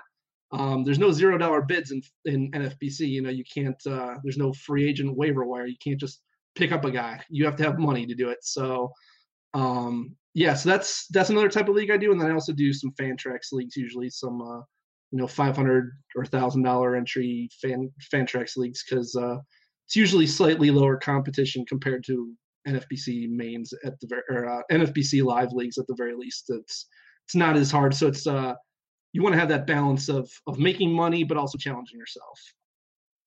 Yeah, no doubt about it. That FAAB saving money thing, I've learned that lesson before as well. Oh so my god, hundred percent with you there. If you don't have money at the end, Huge. it uh, it's painful. Huge. Painful. Huge. How do you plan your drafts? Uh, different than I'm like getting... what we were discussing before. Uh, probably what I, we were saying before. Yeah. I'm assuming. Yeah. Okay. Um, what are some of the best heuristics uh, for drafting player evaluation? What are the what are some of the best places you use for drafting and player evaluation? Oh, oh, like sites and stuff. That's what I'm guessing out of this. Yes. Okay. Uh, I mean, Fangraphs is a must. Um, I use you know Roto World and Roto Wire for news. Um, Statcast, of course. Um, and uh, I love like the articles on Fangraphs and Pitcher List is one of my favorites too. Like I never agree with other people's rankings. Like I, I find rankings to be fairly useless because a rankings are never static, right? Like how, do, how are you going to rank like you know Hiura and Altuve? They both provide different things. How how do you compare them? You know, it's like I can rank one of them over the other, but they just give you different things. So it kind of depends on your team makeup. Um, but Pitcher List is one of the few places that um, I really respect their rankings. Like they're they're not like exactly similar to mine, but they're they're closer than anybody else's are. So um, and they do really good like uh, they do breakdowns of pitchers. I don't like going hunting for stats. I'm not I'm not the typical stat nerd. Um, in case you haven't figured that out. um, there's just people who are better at that stuff. I, I, like to take their research and just use it for my purposes um, in playing fantasy baseball. So, so pitcher list is is definitely a place I like to go to. No doubt about it. I'm a big fan as well. Um, how useful? We kind of hit on this already, but real quickly, how useful is ADP before going into the main? Like you already mentioned, uh, yeah. ADP kind of goes out the window, which was what I, the way I look at it. But at least it gives you an idea of the player. Sort of. So yeah. Um, early on, the early like the first several rounds of starting pitchers is where it kind of like not that it goes out the window, but it, it they all move up like a round or two, um, basically. But once you know that, the rest of it is pretty accurate. You can just you can always plan on hitters falling early on. Um, but ADP is necessary. I mean, I need that list to show me who's available and who's at the top of the list. Even if I'm not interested in who's ever at the top, it influences what I do because if there's like let's say if I'm waiting, you know, if I want to take a guy now or the next round, I'm looking at who's still available in front of him, who who's possibly going to go before him to figure out if I can wait on this guy or if I need to take him now, stuff like that. So ADP is necessary. I mean, we we have uh, we definitely keep track of all that. I, have got I print out pages of ADP that I bring to every draft. So. Nope, I'm with you there. Um, this is always a fun one with the short season. Everyone's kind of got a different approach. And Alex yeah. asked for the short season, what's your rough draft plan for starting pitching? Because like some guys are saying you want more stability, some are saying it's more of a crapshoot. How are you approaching starting pitching? Yeah, so regarding starting pitching specifically, um, for me, the guys who are going to be much more valuable are the stable guys and the less injury prone guys. It's kind of funny to me that everybody thinks that a shortened season means that the injury prone guys are more valuable now. And I'm like, how does that work? Like, it's not like you get injured in the last month of the season. Like, a shortened season doesn't mean like you're not going to get hurt. Um, for me, uh, if you if you're missing time, you're missing a larger percentage of the season now if you're a starter. So I want stability. And you know, a guy like Bauer, who I was really targeting beforehand, I'm a little more hesitant now because I feel like he's more volatile. Um, I, I think he could put it together again like he did in 2018, but uh, especially without the juiced ball. But I, I don't know. Uh, he tinkers so much. And if you have a couple of bad starts from your starters and you get blown up, your ratios are going to be that much harder to recover from a short in a shortened season, which is another thing. Um, I'm I'm putting more emphasis on the on the rate stats compared to the counting stats because in a full season you have time to recover with those rate stats. Uh, the counting stats I'm not as concerned about catching up in. I mean, you can do that with a couple two starts or you know picking up guys to to emphasize certain categories, but you can't recover from ERA, ERA and WHIP can take months to recover from if if someone blows it up. So I really want stable guys. I want guys who are going to go seven plus innings. So um, I see a lot of people pimping like Luzardo and guys like that.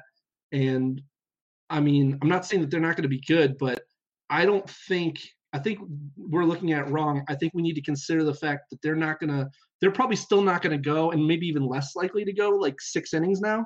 I think a lot of them are going to be going like five innings because you've got expanded rosters now You've got all these relievers that you're not afraid to overuse now in a half a season. You know, why would you leave in a starter when they start to struggle then? Um, so I, I, really want the guys who are like established workhorse type guys, like Zack Greinke. I think is a, a guy who's going to have a lot more value this year.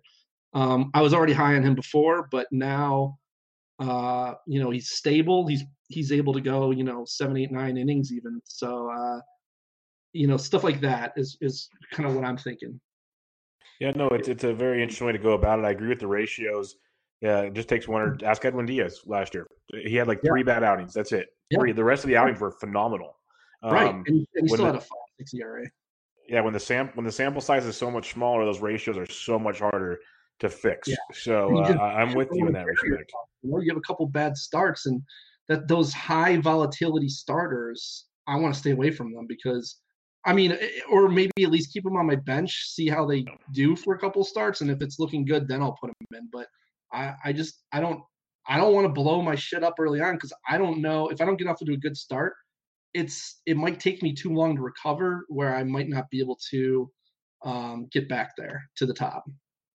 No doubt about it. Um, are you taking closers earlier this year because of the shortened season? Yeah. Um, I, I want to say I, am willing to. I, I, for me, I'm I always want to see how the draft is going. I want to see when the first closer comes off the board and stuff like that because I'm never the guy who takes the first closer, but um, you know I do want to make sure you know on my list that I'm getting a couple of those guys in green. You know, I, I probably want to make sure I come out of the first uh, you know 12 rounds or 11 rounds with one of Jansen and Neris, you know, someone something like that. One of my one of my targets, um, I'm okay. You know, once you have that one, then I'm okay to wait to get the other one, or I might just take them both at the same time if it makes sense. It kind of depends on what falls and all that. Uh, I'm a big believer in giving what the draft takes you, so or taking what the draft gives you. Um, like if someone falls who shouldn't, I want to be able to take them. Uh, if it's at the expense of a closer, then I'm going to make sure that I get you know my guys right after that. But uh, yeah, sometimes, totally yeah, I mean, if you don't take what the draft gives you, someone else is. So you you want to take those values where you can. Um, but I do think the closers. I think it totally makes sense to take closers earlier than before. And if and if say Hader goes much earlier, now I'm probably looking to push my guys up a little bit because usually people get nervous, right? When closers start going oh, off the, the board, the runs happen. Yeah, yep, the runs happen, which is another thing that goes into a, uh, one of my draft philosophies, which is draft towards the middle between five and ten, um, because you're less likely to be on the wrong end of a run, um, and so much more value falls there. When you're on the ends, you're at the mercy of what comes there, and then when you want to take someone early, you really have to jump them because you don't know what's going to come back to you in two rounds. Yeah, the way I see it is like I, I, at the ends, I don't mind it, but you already have to realize you're going to have to go get your guys, and you're going to yeah. have to do it earlier than you might feel comfortable doing, and not everybody can do that.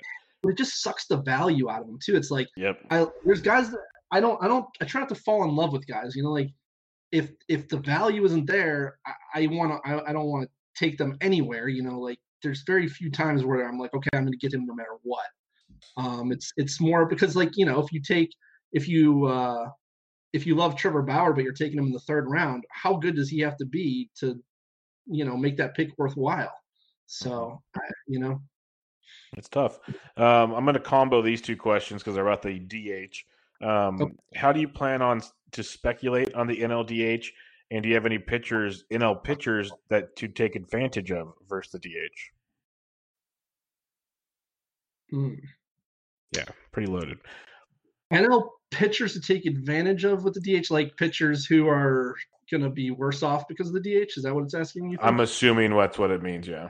Okay. I mean, so I, I saw someone post that uh, Madison Bumgarner like uh, was especially beneficial due to the due to pitching against pitchers. Um, yeah, not that I ever wanted anything to do with him, anyways, but um, I, I I'm gonna have to do some more research. Honestly, I I mean, there's you know you can look at the difference between the average ERA for a pitcher in the NL and the AL, and just kind of quick and dirty do it that way. Like, okay, NL is like 0.4 higher or 0.4 lower ERA than the AL.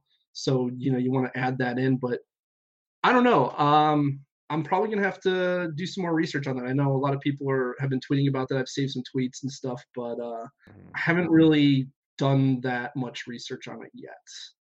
Yeah, there's been a lot of lot of tweeting about it lately, so I'm curious to see what else comes of that. Um, yeah, and I saw your breakdown with uh, on your previous episode with Vlad about every NL team and who could possibly be a DH and all that stuff. So uh, I think that was very good information. So for anyone looking for some suggestions on some players who are going to benefit, um, the uh, Benched with Bub episode with uh, Vlad, I think it was like was the last episode or 286, 286, two episodes ago. Okay, okay, yeah, that's a good place to start. Uh, I'm also a big Kevin Cron fan. I hope he gets a shot. Yes. Um, I love he would that. be nice with a with a role. Yeah, I, I, wrote about that in Rotoballer. I did a little quick NLDH, and I looked into Cron's numbers, and he, he strikes out a lot, a lot of swing and miss. But man, when he yeah. makes contact, oh, oh my oh, yeah. goodness! oh yeah, I mean, it's it's literally just like dude could hit like 45 homers, but probably yes. also hit like 240. But that's okay. You know, you just need a power source. You know, you're going to be able to get him for next to nothing. So he's one of those guys. Baseball uh, at the end of a draft. He's one of those guys I would take just to take a shot on him. Sorry, what was that? I said at this era of baseball, that is totally acceptable. 240 with 45 homers. So. Oh yeah, yeah. Hundred percent. Um, how many innings will Nate Pearson, Jesus Luzardo, Julio Urias throw this year, assuming an 80 game season and a 100 game season?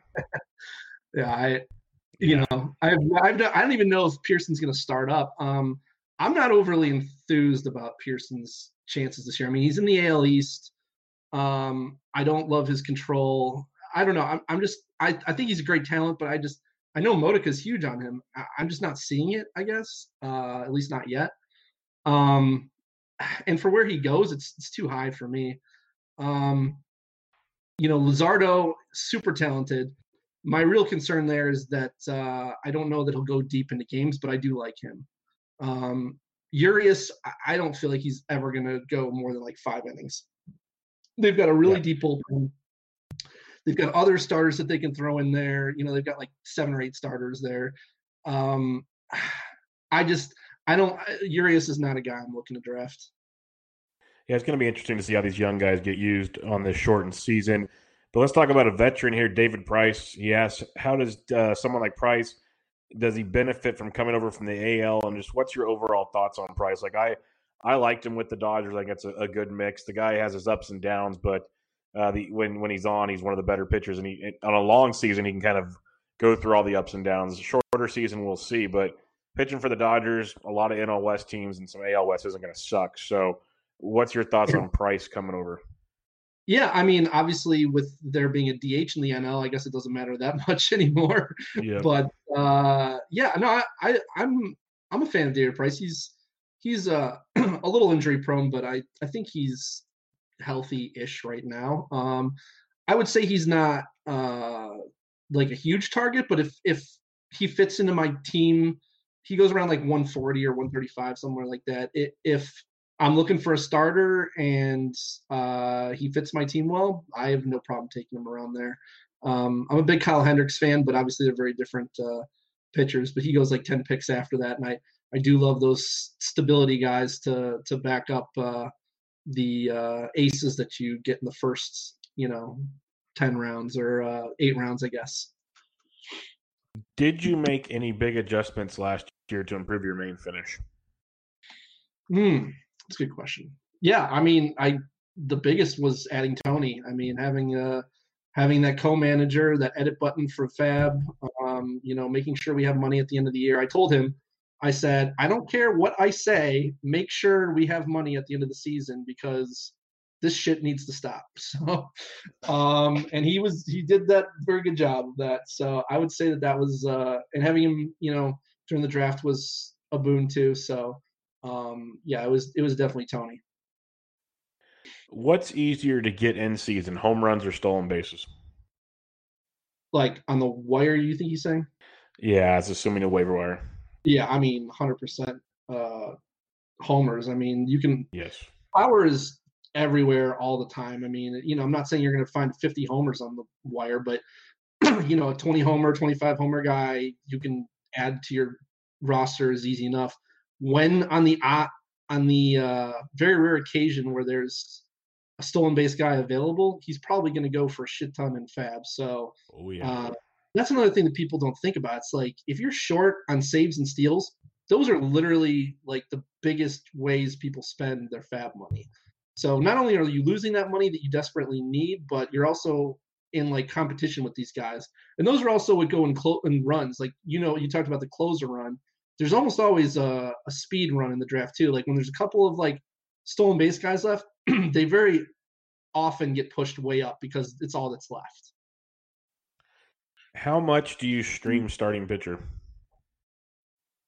Uh really just if there's someone on my team that I'm sure is not a you know a guy that I want to keep on my team, like he's he's just uh, either he didn't work out or he's looking like he's a streamer at best, you know, then I'll I'll drop him in stream early on. Anyways, like when it comes to the end of the season, if you need to add stats, you need to you know you need to do what you need to do, drop guys, you know, whatever you need to do. But uh, I'm not I'm not uh, as much into streaming guys, especially in a short season, because a lot of those streamers are those high volatility guys, and yep. you know you pick up a guy, throw him in for a start, and he blows up your ERA and WHIP. Now you're screwed. It's you know all because you're trying to get you know an extra start in there. It's I, it, it would be very very much picking and choosing, and it would be guys that I'm hoping would become you know stalwarts on my team, like guys that I would want to keep after I pick them up, not just for like a start or two.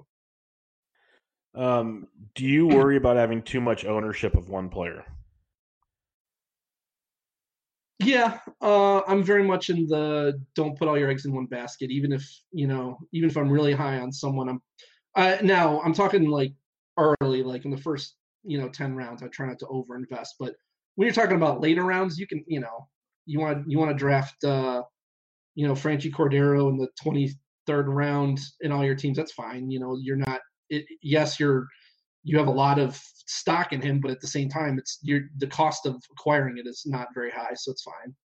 Um, but early on, like I like to have, if I have the same position, like if I'm have the first pick of the draft, then I would take, let's say, Yelich. I might the next time take Acuna just to have a different player, as long as I like them about the same. Yep, I'm 100 percent with you on that. It uh, it's also nice because, like you said, eggs in one basket. If one guy gets hurt and your whole season's done, that really sucks. Yeah, so, yeah, uh, exactly. Uh, Something like that happens. Gotta, out of your control. Yeah. So, and I'm with you also. If it's the early round guys, that's one thing. The late round guys, yeah, go get your guys late. That's, that's part yeah. of you building your roster. So that makes total sense. Um, we mentioned when you got into fantasy baseball, so we'll skip that one. Uh, what's your biggest competitive advantage, and what's your biggest weakness? Yeah. So weakness I said before was definitely my my FAAB. Uh, I would just I would run out of money in the last month, and that would screw me so many times. Um, I think my biggest advantage is my my strategy and team building because uh, if I haven't made it clear by now, I, I very much don't think it's about getting the statistically the slightly statistically better player. It's about building a team because um, one guy doesn't make or break your team. You need to have, you know, like if I'm going to take this guy, I'll take a less skilled player if he fills a position that I think is harder to fill. You know, it's, and I think my ability to think outside of statistics is what really helps me. Like, I don't understand how people don't take injury risk into consideration like like they should. I I don't I don't know. I, I'm glad that I don't have those issues thinking about it, but I, I know that for a lot of people they get stuck up and hung up on those stats and uh, while stats are obviously important you know uh, it's not the full picture and i think being able to do player evaluations and evaluate the whole picture uh, not just stats but all the risks and all the the upside and the the ceiling and the floor all of that is i think i mean i think that's what help set me apart, but um, probably a lot of factors. yeah, no, it's it's it's it ha- it's a it's a deep question, that's for sure. It is. Uh, it is. Um, I don't know if this is just fantasy baseball related. So if you have a a different mm-hmm. answer, that's fine. But if you could learn one skill, what would it be? Mm. Uh, in fantasy baseball, it would be how to do my own like modeling and stuff. Like I have no idea how to like you know you see all these yeah. guys. I would love model. to be able to do that. Yeah, I mean, it seems like it would be super beneficial. Like I know what I would want to see. I just don't know how to make it, that happen. Mm-hmm. Like I don't know how to pull data from sites and stuff. And I mean, I'm super jealous of the people who are uh, able to do that. So that would be the trait I would like to be able to add, and hopefully eventually. I'm 100% with you. Like when I put a spreadsheet together, I feel accomplished, but it takes me yeah. probably four, 40 times longer than anybody else because yeah. I, am I'm like one thing at a time when they probably like hit three buttons and it shows. I know, up, so. I know. I, I just, I mean, I feel like I'm not that bad with technology, but there's just some people, man, who are, who are really great with stuff. Yeah. And I'm jealous. All right. This is a quickie for you. Are the yep. Indians going to make the playoffs? Oh God. uh, what are we? Okay, so what's the current? You know, are we? Are we? We're not doing the three super divisions anymore, right? We're going back to normal, but there's seven teams per league making the playoffs. Is that correct? I think it's still the three super divisions, but for the playoffs. Oh, really? Well, okay, it's the, you're you're playing in the three divisions, but you're playing AL NL. It's basically if you're uh, say you're in the Central, the Indians yeah. will play two thirds of their games against the AL Central and the other third against the NL Central. That's your season. And then I believe it's seven teams from each league go to the playoffs. So okay, it's a weird so, dynamic. So there's still three divisions, but in theory, it's still the six, if that makes sense. Okay. I mean, if, if seven teams are making the playoffs as of right now, I'll say yes. But I'm very concerned that the Indians are either going to trade Lindor right before the season starts or quickly into the season. Um, I'm hoping that doesn't happen, but obviously without him, I don't see us. I mean, if we even if we made it, I don't. We're not going to, you know, make any noise in the playoffs for sure. Um, I also, you know, I you can see from my closer chart, I'm not high on Brad Hand this year because he got hurt last year and never really recovered. Um, like they brought him back after he missed some time with some mystery, you know, injury or arm, you know, fatigue or some shit. And they brought him back and he still looked bad. So like I need to see a lot out of him in spring training, but I have a feeling that if he's not right, that could also precede the Indians selling off and and even if he is right, they could stay. They could easily just trade him off too. Um, him and Lindor seem like the two biggest um, trade possibilities, I would say. But um, yeah, I don't know. I you know if they get off to a good start, they'll probably go for it. Um, but if they trade off, there's no way they're making the playoffs. So I'll say yes for now. All right, I already know the answer to this one. One game, life on the line, Bieber or Clevinger. That's Bieber. I, I, got that one established by now, so I can answer that one for you. Yep, yeah, you, you um, got it. The next one, thoughts on later steal guys like Wong, Berti, Newman, do you just have like do you have a preference on a late round steal guy that you're looking at right now? Um, I mean, to some to some degree, I I like all of those guys. Um, you know, I heard you talking with uh, with Vlad about Berti with the with the NLDH. It certainly opens up some more possibilities for him. Um, and he's pretty cheap. Uh, I have a feeling he's going to go probably slightly higher in the main event, but um, you know, he's still he's still good. But you know, my strategy is to not have to worry about late round steals, guys. You know, my strategy is to get my steals in the first six rounds when I can get those hitters that give me everything, including steals. Um, not to say that I don't want you know any steals later on, but uh, I'm not really looking for steals guys later. Um, I do I do kind of like Wong because I feel like he's going to be cheap, and you know last year he stole like 24 bases after you know he was always like a steals guy, but then he hadn't stolen for years and um, yeah, I don't know if he gets. Uh, he looks like he might be the leadoff hitter there and uh, full time second baseman now. Um, he's not a bad dart to throw at, honestly. I, I kind of like that. Yeah, Wong's a guy I've been slowly. If he's going to be leading off, that's a like you said earlier. Once we figure out the kind of lineups and all that, if we find out Wong's leading off, he's going to move up that draft board big time. Like good, yeah, as shallow as second base can be, like that's huge. Right, and and so that's another reason why I was talking about you know taking a second baseman in the third round because it is tough to find a second baseman this year. Um, yep. You know, you got you got Hampson and, and Wong kind of going the same area. Um, Hampson is obviously much higher upside guy. Uh, he he exploded in September. It was just playing time questions. I, I hate the Rockies when it comes to playing time, and the Rockies and the Rays drive me crazy. Yeah, but, now you're uh, going to give them extended rosters. It'll be even more fun. Yeah, I mean, so I'd probably rather take a shot on Hampson for sure than than Wong because the upside is that much higher. But um, plus flexibility, second hand outfield. I believe. But uh, yeah. yeah, I kind of like I kind of like Newman for that too because he's second base and shortstop. So I kind of like all those guys if I need them. You know, like if they fit my roster at the time, they're they're all guys I'd consider. All right, I know the answer to the next one. General thoughts waiting for steals late. You just said nope, that's not happening. Um, this is kind of a interesting question because in ideally you like to think you have it figured out, but there's always a question mark. General thoughts or no? What will be your team's biggest weakness coming out of the draft? Uh, obviously, you, are speculating right now, but more yeah. often than not, when you draft your strategy, what's your biggest weakness that you know you have to take care of? yeah, it's it's uh, it's usually just starting pitching Um because I usually go hitter heavy. Um, you know, like in my first ten picks, it's usually six or seven hitters. Um, you know, usually there's closer or two in there too. Uh, I want to get my ace, but then again, as I've told you, I'm I always try to stay flexible. So if a great number two starter comes along and falls to me at a, at a value that I deem is a good value, I'm going to take him.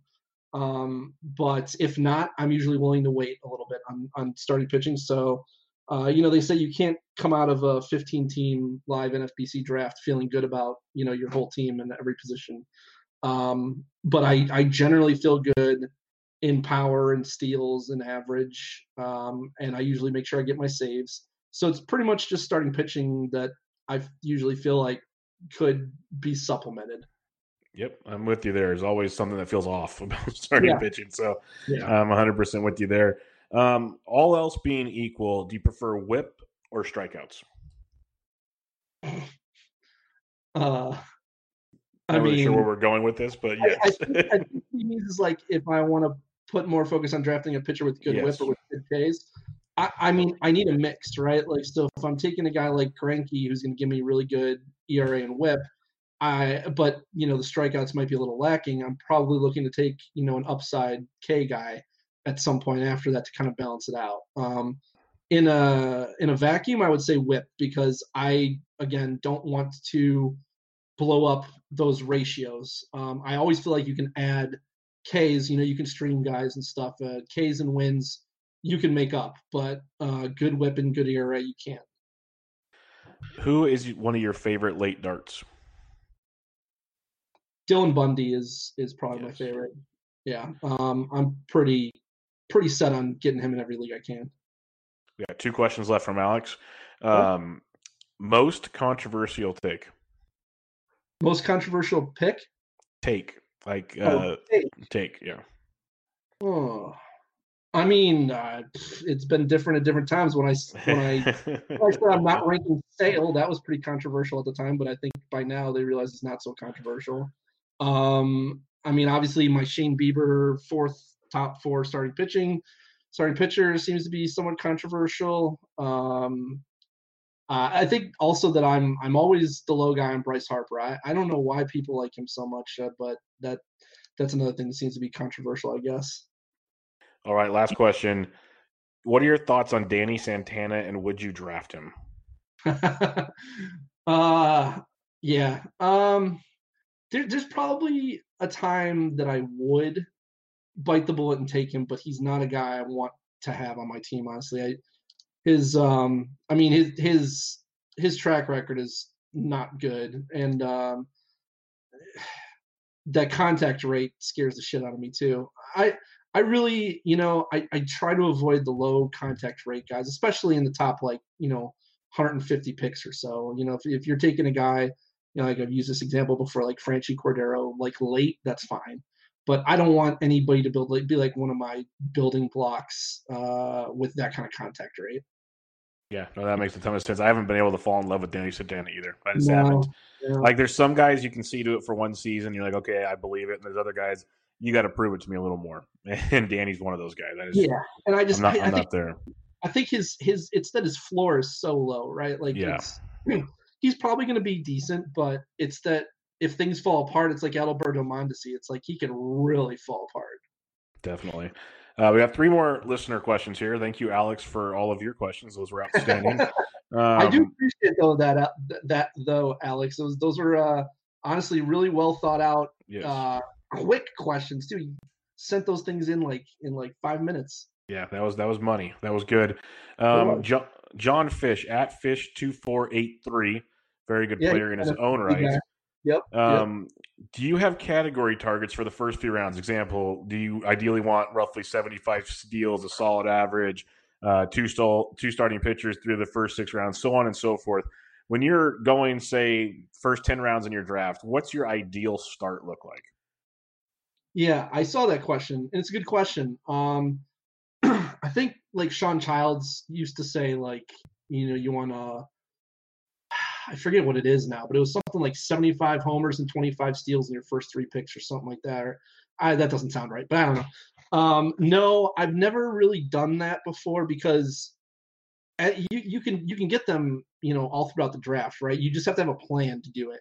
So I just if I'm getting steals early, then I don't have to worry about them as much later on, unless it just happens to fall into place. But um, I was telling you, we do have like team draft targets, like rough targets. Uh, I, I am bad at remembering what they are. It's probably in Tony's spreadsheet, but basically like just to make sure that we're not real low on any you know category, and, and those targets are out there. There's kind of like averages for NFBC leagues for 15 teamers and 12 teamers. They're different, obviously.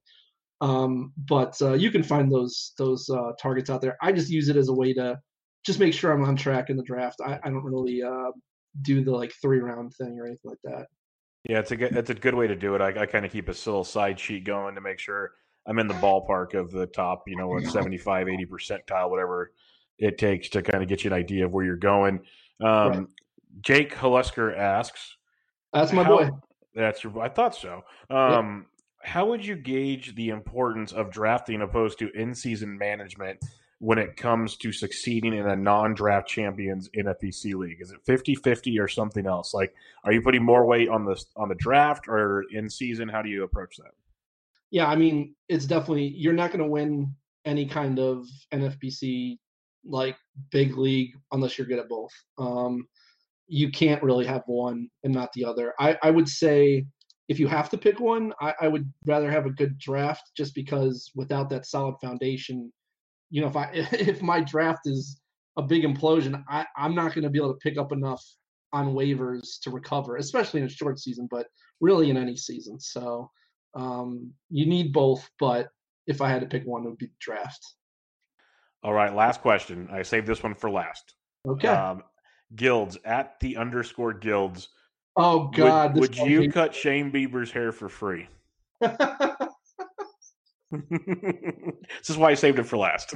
this guy is such a troll, man. Oh my god. So I, I think uh, he's he's pretty much the only person I've really gotten into a fight on Twitter. I felt really embarrassed over too, but uh, Yeah, I I would uh I would not cut Shane. I mean, I'm not really that uh starstruck kind of guy, and I, I know the the thought the theory is out there that I'm in love with Shane Bieber, but uh, uh no, I just I'm a fan, but uh, uh he, he can get his hair cut by Best Cuts or wherever he goes. It's fine. Yeah, I love it. I love it.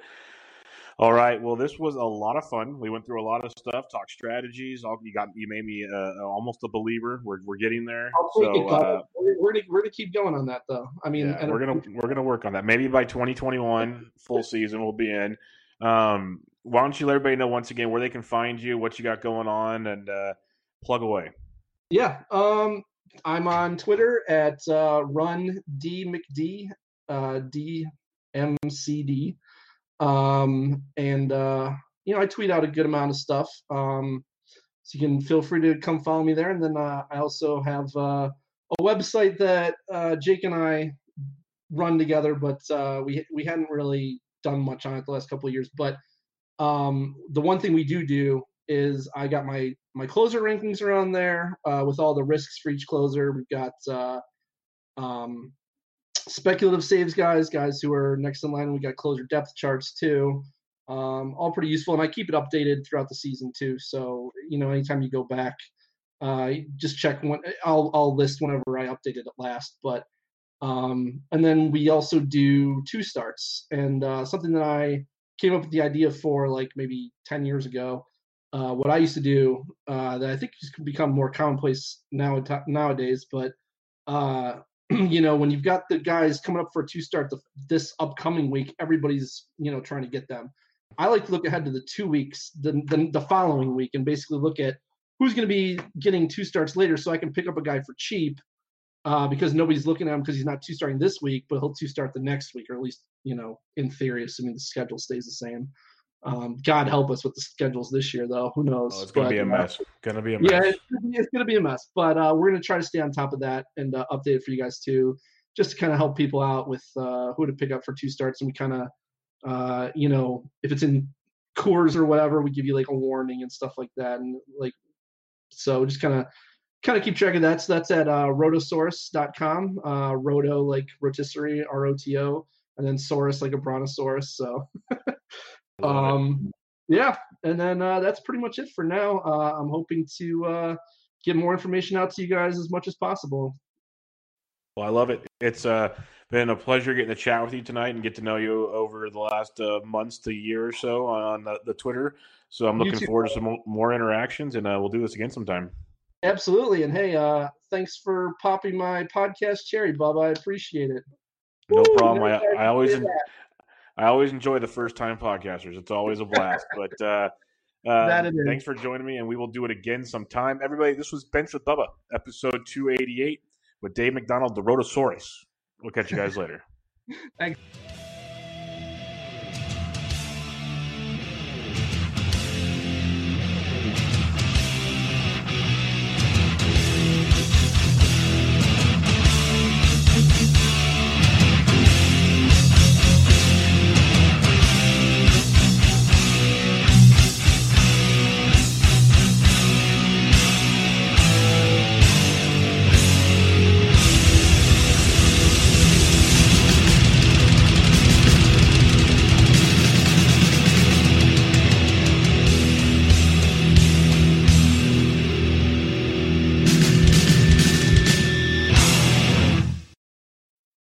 Better with a home policy from American Family Insurance because you'll feel protected no matter how the wind blows. Also, you can keep enjoying the home of your dreams. And our expert agents can help you save up to 23% when you bundle home with auto. Insure carefully, dream fearlessly. American Family Insurance. Get a quote? Find an agent at amfam.com. Products not available in every state. Visit amfam.com to learn how discounts may apply to you. American Family Mutual Insurance Company SI and its operating company 6000 American Parkway, Madison, Wisconsin.